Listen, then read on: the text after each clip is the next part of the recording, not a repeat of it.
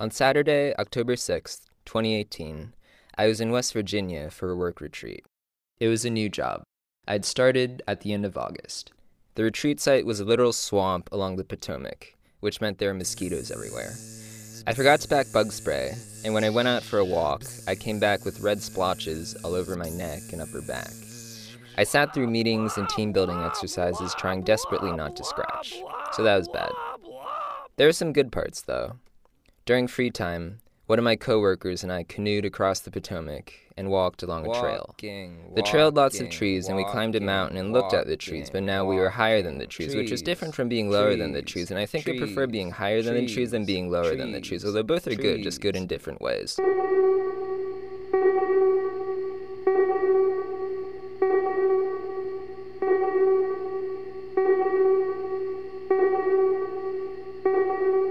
When we canoed back, the sun had set. Someone made a campfire, and we made s'mores. The guy with prematurely gray hair played songs on his guitar. He was pretty bad at guitar. I went into one of the cabins and saw some people playing a card game called Egyptian Rat Screw. I'm pretty good at Egyptian Rat Screw. The way it works is that everyone gets an equal number of cards, but you don't look at your cards. You hold them face down, and you flip them over one at a time. You go in a circle, and each person goes flip, flip, flip. You flip them into a pile at the center of the circle. If you ever see a pair, like if someone flips over a 10, and the next person flips over a 10, then you slap the pile. And you take all the cards in the pile, and whoever gets all the cards wins. Like I said, I'm pretty good at this. But on this particular game, on this particular night, I was especially good. I was hyper-focused, and my reflexes were hyper-sharp. It was like I had tunnel vision. I saw the cards and nothing else, and I kept slapping and slapping and slapping. And before I knew it, I had won. I had all the cards, but my heart at this point was racing, and I had trouble breathing, so I went outside and walked around in the dark with my arms behind my head, trying to take deep breaths in and out, in and out. And after a while, I calmed down enough and tried to go to bed, which I think is when it all started. Me, lying in bed, at around 11 p.m. on Saturday, October 6, 2018, in a literal swamp along the Potomac.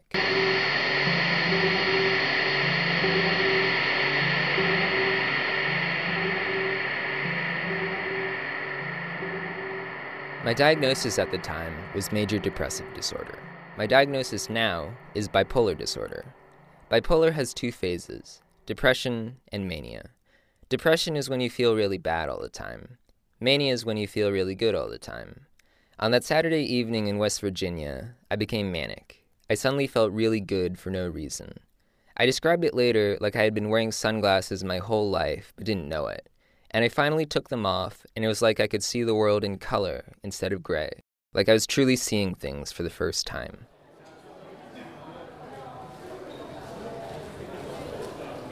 I woke up the next morning and went to a meeting. We were nominating people to be on a leadership committee. A lot of the employees, including me, felt like our supervisors were treating us like kindergartners and micromanaging our work lives. They acted like they were our friends until we crossed an invisible line and they very suddenly weren't.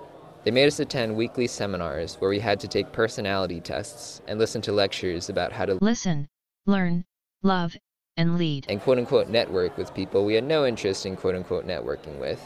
And one time during a break, they gave us fidget spinners and silly putty to play with because apparently we needed constant stimulation to stay awake during these boring, pointless fucking seminars. So we were pissed, in other words.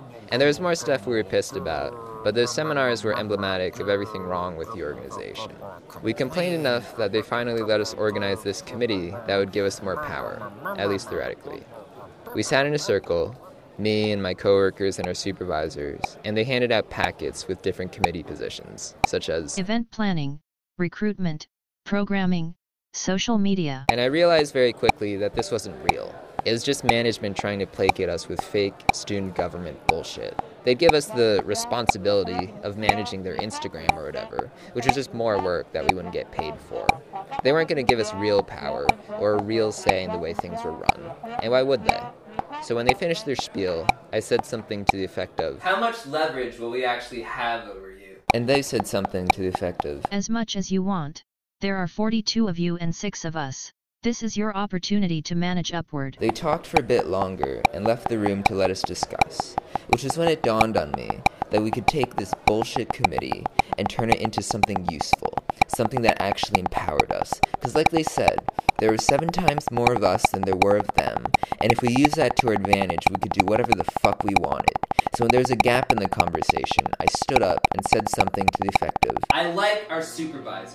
I like them as people, but they are not our friends. They are our fucking bosses, and don't you ever forget it. They are one half of a hierarchy that pushes downward on us. Our generation needs to be angrier. 4 degrees Celsius warming by 2100, we are fucked. They fucked us from the beginning. How much time did they give us for this meeting? Half an hour? They gave us a tiny little scrap of nothing, which we can turn into a beast. I had a panic attack in front of everyone. I felt pretty good.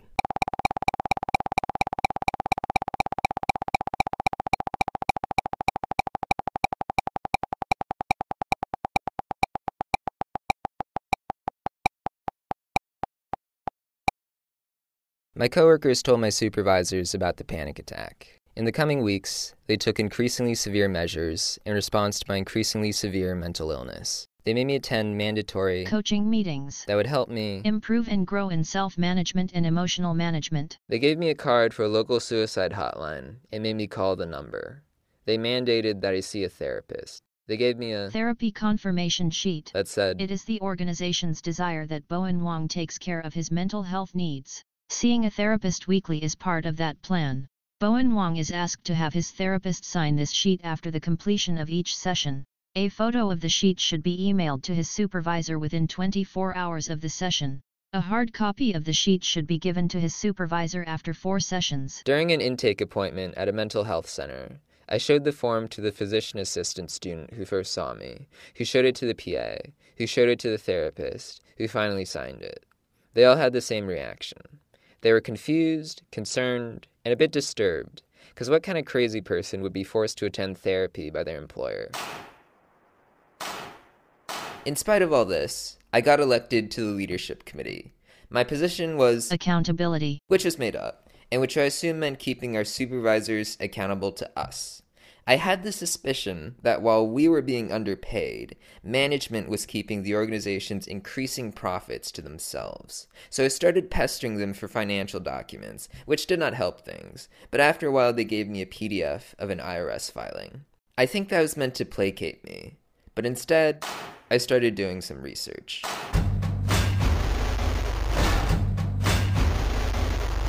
From 2012 to 2016, the number of employees increased from 12 to 35. Revenue increased from $244,503 to $678,871, which works out to be a 178% increase, or an average annual growth rate of 44.4%. In that same time frame, the CEO's salary increased from $53,707 to $85,092, which is a 58.4% total increase, or an average annual growth rate of 14.6%. But meanwhile, our salary from 2012 to 2016 stayed virtually flat, with a total increase of just 9%, or an average annual growth rate of 2.3%, which basically means that over the course of 4 years, the organization made more money, and the CEO made more money because he was a member of the board that determined how much money he made. So he basically gave himself more money while we did more work but made the same amount of money. And also, the weirdest part was that in every IRS filing, there is a difference between the CEO's stated income and his unstated income that you could calculate by adding up different figures. Like in 2012, it seemed like he was making $9,000 more than what his stated income actually said. This happened every year, and over the course of 4 years, it added up to over $23,000 of unexplained, unaccounted-for income. Our office was next to an accounting firm, and I managed to talk to one of the CPAs there. I showed him the forms and figures and asked him what he made of it, and he didn't explicitly say the word embezzlement, but when I asked if he could sign the form and note the time and date, he said he didn't feel comfortable doing so. So I went to another accounting firm and talked to the organization's auditor herself. She is the one who prepared the IRS filings every year, and she told me that the stated income was for the calendar year, starting on January 1st, while the unstated income was for the fiscal year, starting on August 1st. And I was like, great, that solves that. And she was like, great, I'll just call your supervisor and let them know you are here asking about the CEO's income. And I was like, great, see you later.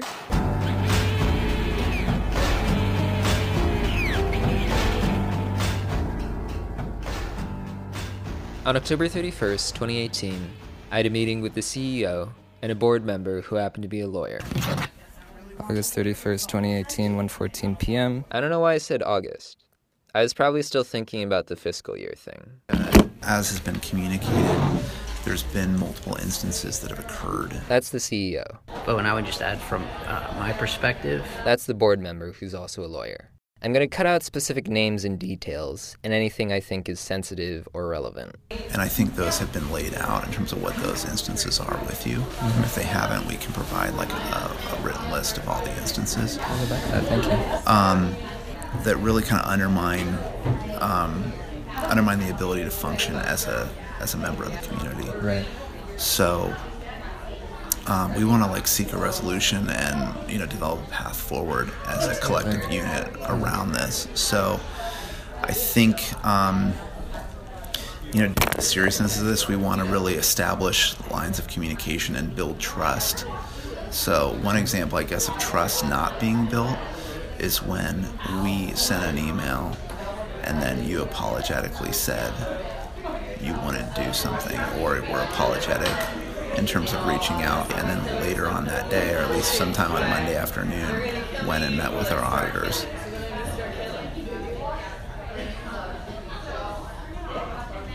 Would you like me to respond? Sure. I would prefer not to respond. Okay.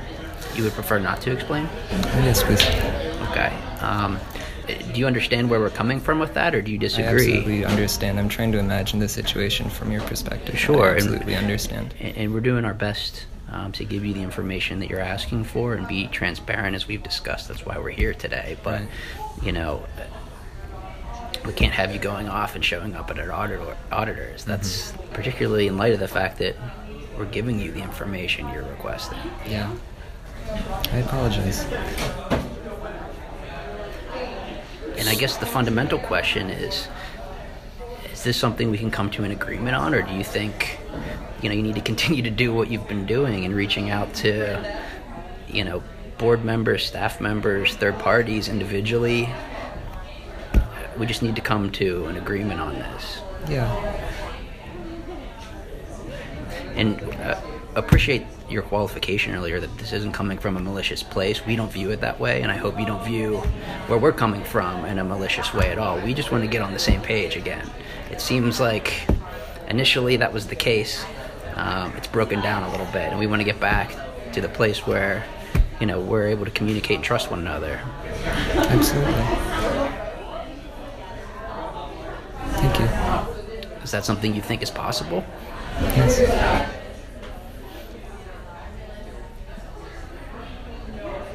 Okay. So, I think that there's due cause for dismissal. We're not moving forward with dismissal.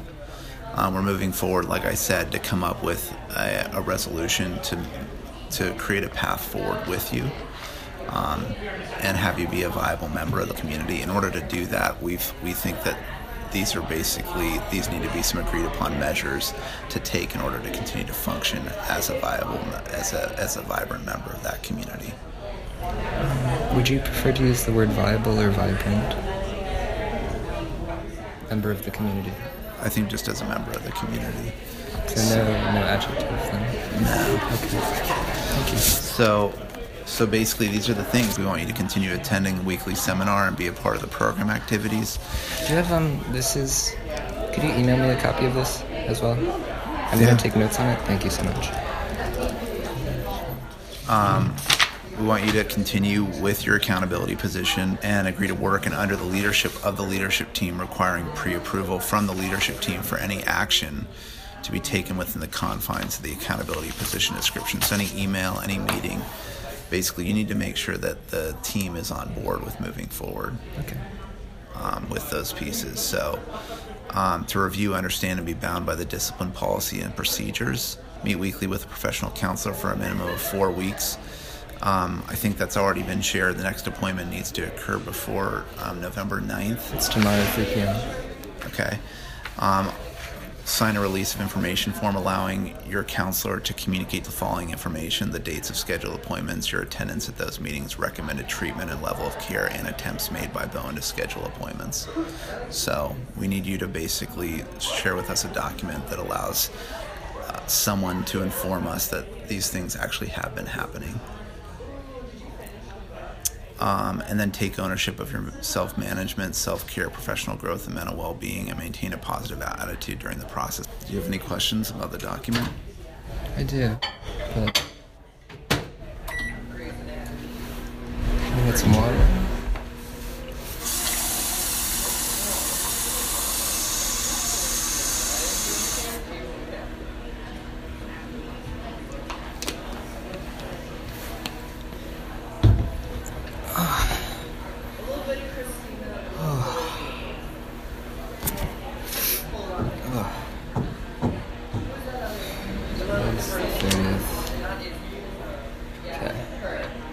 On October 13th, 2018, I scheduled an appointment with their behavioral unit for therapy. This is something I did of my own volition and something I deeply want to do. And this is something that I will continue to do of my own volition. I would prefer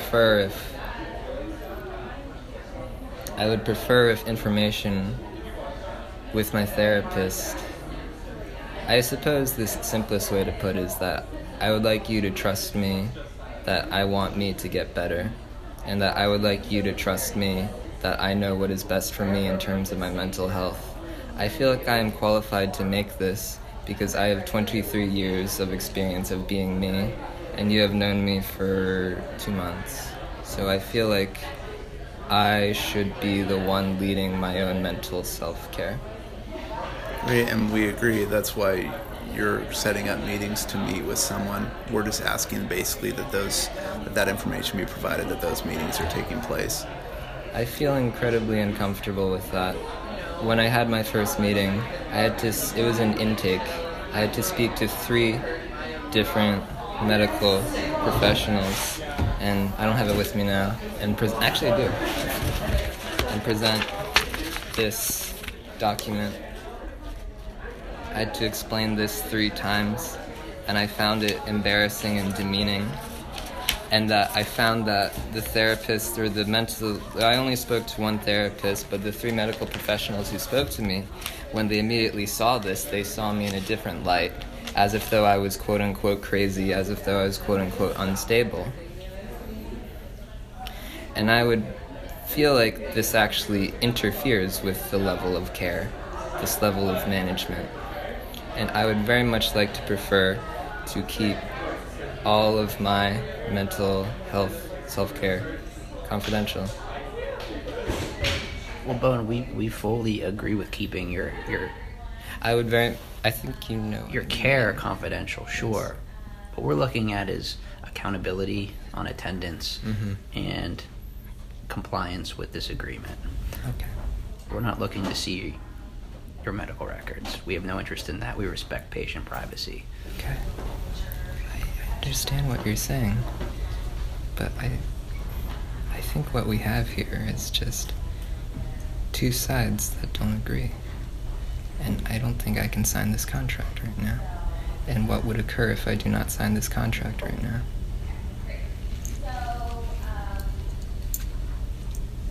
I think we're not going to have any choice but to go our separate ways.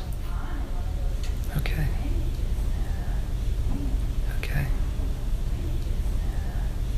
Have a wonderful life. My parents took me home the next day. On November 2nd, 2018, starting at 10:12 p.m., I sent 81 Facebook messages to my now former coworker, who in retrospect I was in love with. I wrote, "One of my favorite things from Hardboiled Wonderland and The End of the World is the encyclopedia wand. Maybe you remember. How do you encode all the information contained in an encyclopedia onto a toothpick? The answer is that you convert every alphanumeric symbol into a 2-digit number.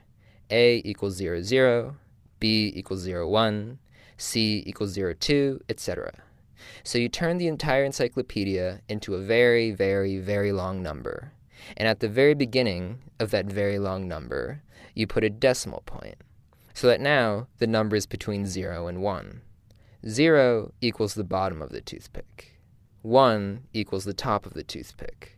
And you make an infinitely precise, infinitely thin mark at that exact position between 0 and 1. I fucking love it. What the fuck do you think you're achieving right now? Why would you think this is in any way appropriate? What is going on where you think it's a good idea to send me 1,000,000 messages at 11 p.m.? I don't know. I'm completely at peace with everything. I could die right now. But obviously, I want to live, because living is fun. Yeah, I'd say life is more fun than death. And nothing can hurt me, I guess. No.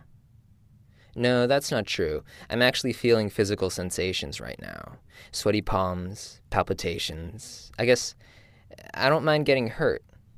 Like I said, I don't mind dying. You're the only person I can be completely honest to. So anyway, the encyclopedia wand. The point being, infinity goes outward and inward. You zoom in and in and in, and you never stop zooming in. Replace in with out, same thing. That's why I love Google Earth so much. Although at some point you can't zoom in or out. I'm blocking you. See a therapist for fuck's sake, and stop taking the shit out on people who are just trying to be your friend. Okay.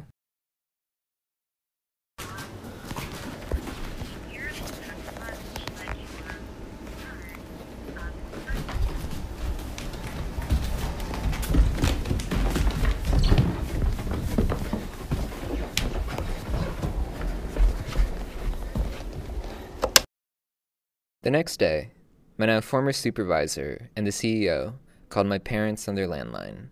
They said that I had made passive suicide comments to a now former coworker, that I was a danger to myself and others, and that I should be evaluated immediately, preferably in a hospital. My parents didn't take me to a hospital. Instead, they took me to a psychiatrist who prescribed me antipsychotics, which finally ended the mania. I felt stable for about 2 months, and during that time, I tried to write a chronological account of the events that led to me being fired.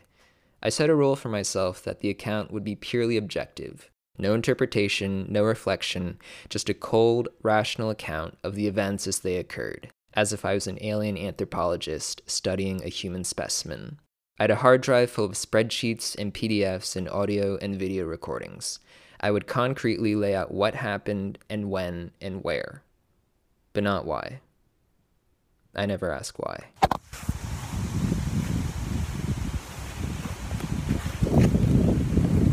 On Christmas, I developed a condition called akathisia. It's a side effect of some antipsychotics, and basically, I couldn't sit still. I would sit for 15 seconds or so, and then I physically couldn't sit for any longer. It didn't feel psychological. I couldn't think my way out of it. So I would stand, but I couldn't stand standing still. So I paced, and I kept pacing, and eventually I resigned myself to the fact that I would just pace for the rest of my life. I couldn't sleep, obviously, so I took the stairs down to the basement and back up to my room, and I did it again and again and again.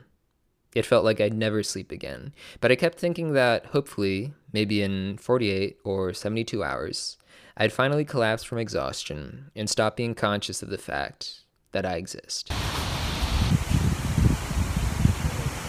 The obvious solution is to not exist.